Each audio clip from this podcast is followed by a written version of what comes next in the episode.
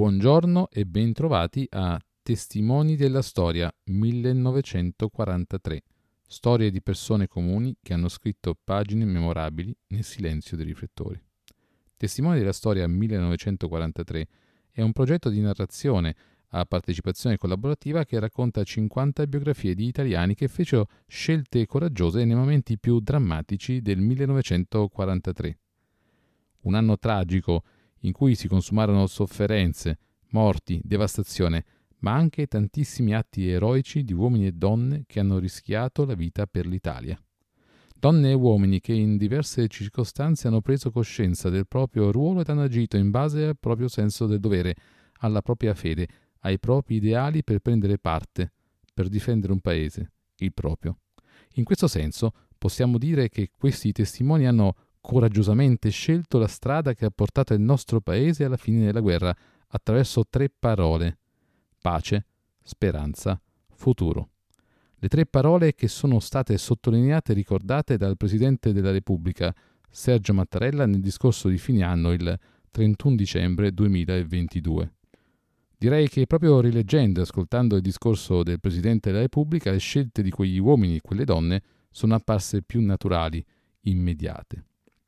Vorrei dunque riproporvi una parte del discorso e chiedervi di pensare al 1943, a quei mesi terribili, a quel lungo anno che ha colpito duramente il nostro paese e nel pensare a quel terribile periodo vi chiedo anche di chiudere gli occhi mentre ascoltate le parole del Presidente della Repubblica. Riconoscere la complessità, esercitare la responsabilità delle scelte, confrontarsi con i limiti imposti da una realtà sempre più caratterizzata da fenomeni globali, dalla pandemia alla guerra, dalla crisi energetica a quella alimentare, dai cambiamenti climatici ai fenomeni migratori. La concretezza della realtà ha così convocato ciascuno alla responsabilità. Sollecita tutti ad applicarsi all'urgenza di problemi che attendono risposte.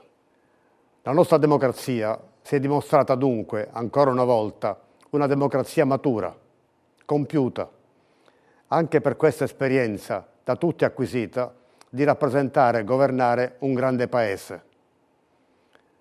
È questa consapevolezza, nel rispetto della dialettica tra maggioranza e opposizione, che induce a una comune visione del nostro sistema democratico, a rispetto di regole che non possono essere disattese, del ruolo di ciascuno nella vita politica della Repubblica. Questo corrisponde allo spirito della Costituzione. Domani, primo gennaio, sarà il 75 anniversario della sua entrata in vigore. La Costituzione resta la nostra bussola, il suo rispetto, il nostro primario dovere, anche il mio. Se questo è stato l'anno della guerra, dobbiamo concentrare gli sforzi affinché il 2023 sia l'anno della fine delle ostilità, del silenzio delle armi, del fermarsi di questa disumana scia di sangue, di morti, di sofferenze. La pace è parte fondativa della identità europea e fin dall'inizio del conflitto l'Europa cerca spiragli per raggiungerla, nella giustizia e nella libertà. Alla pace esorta costantemente Papa Francesco, cui rivolgo con grande affetto un saluto riconoscente, esprimendogli il sentito cordoglio dell'Italia per la morte del Papa Emerito Benedetto XVI. Si prova profonda tristezza per le tante vite umane perdute e perché ogni giorno vengono distrutte case, ospedali, scuole, teatri, trasformando città e paesi in un cumulo di rovine. Vengono bruciate per armamenti immani quantità di risorse finanziarie, che se destinate alla fame nel mondo, alla lotta alle malattie o alla povertà, sarebbero di sollievo per l'umanità.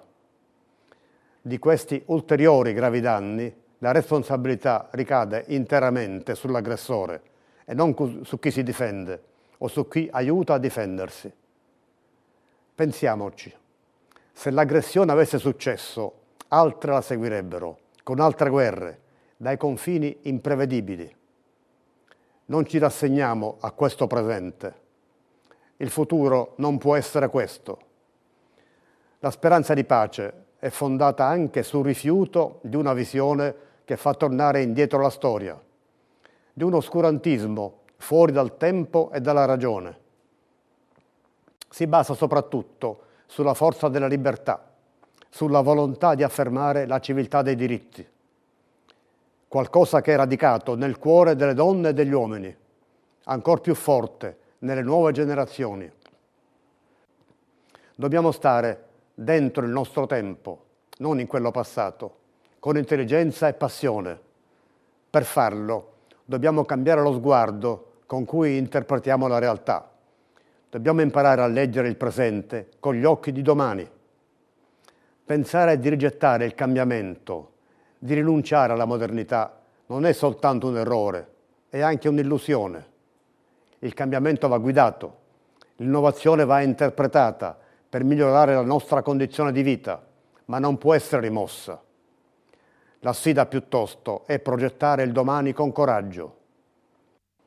Care concittadine e cari concittadini, guardiamo al domani con uno sguardo nuovo, guardiamo al domani con gli occhi dei giovani, guardiamo i loro volti, raccogliamo le loro speranze, facciamo le nostre, facciamo sì che il futuro delle giovani generazioni non sia soltanto quel che resta del presente, ma sia il frutto di un esercizio di coscienza da parte nostra, struggendo la pretesa di scegliere per loro, di condizionarne il percorso.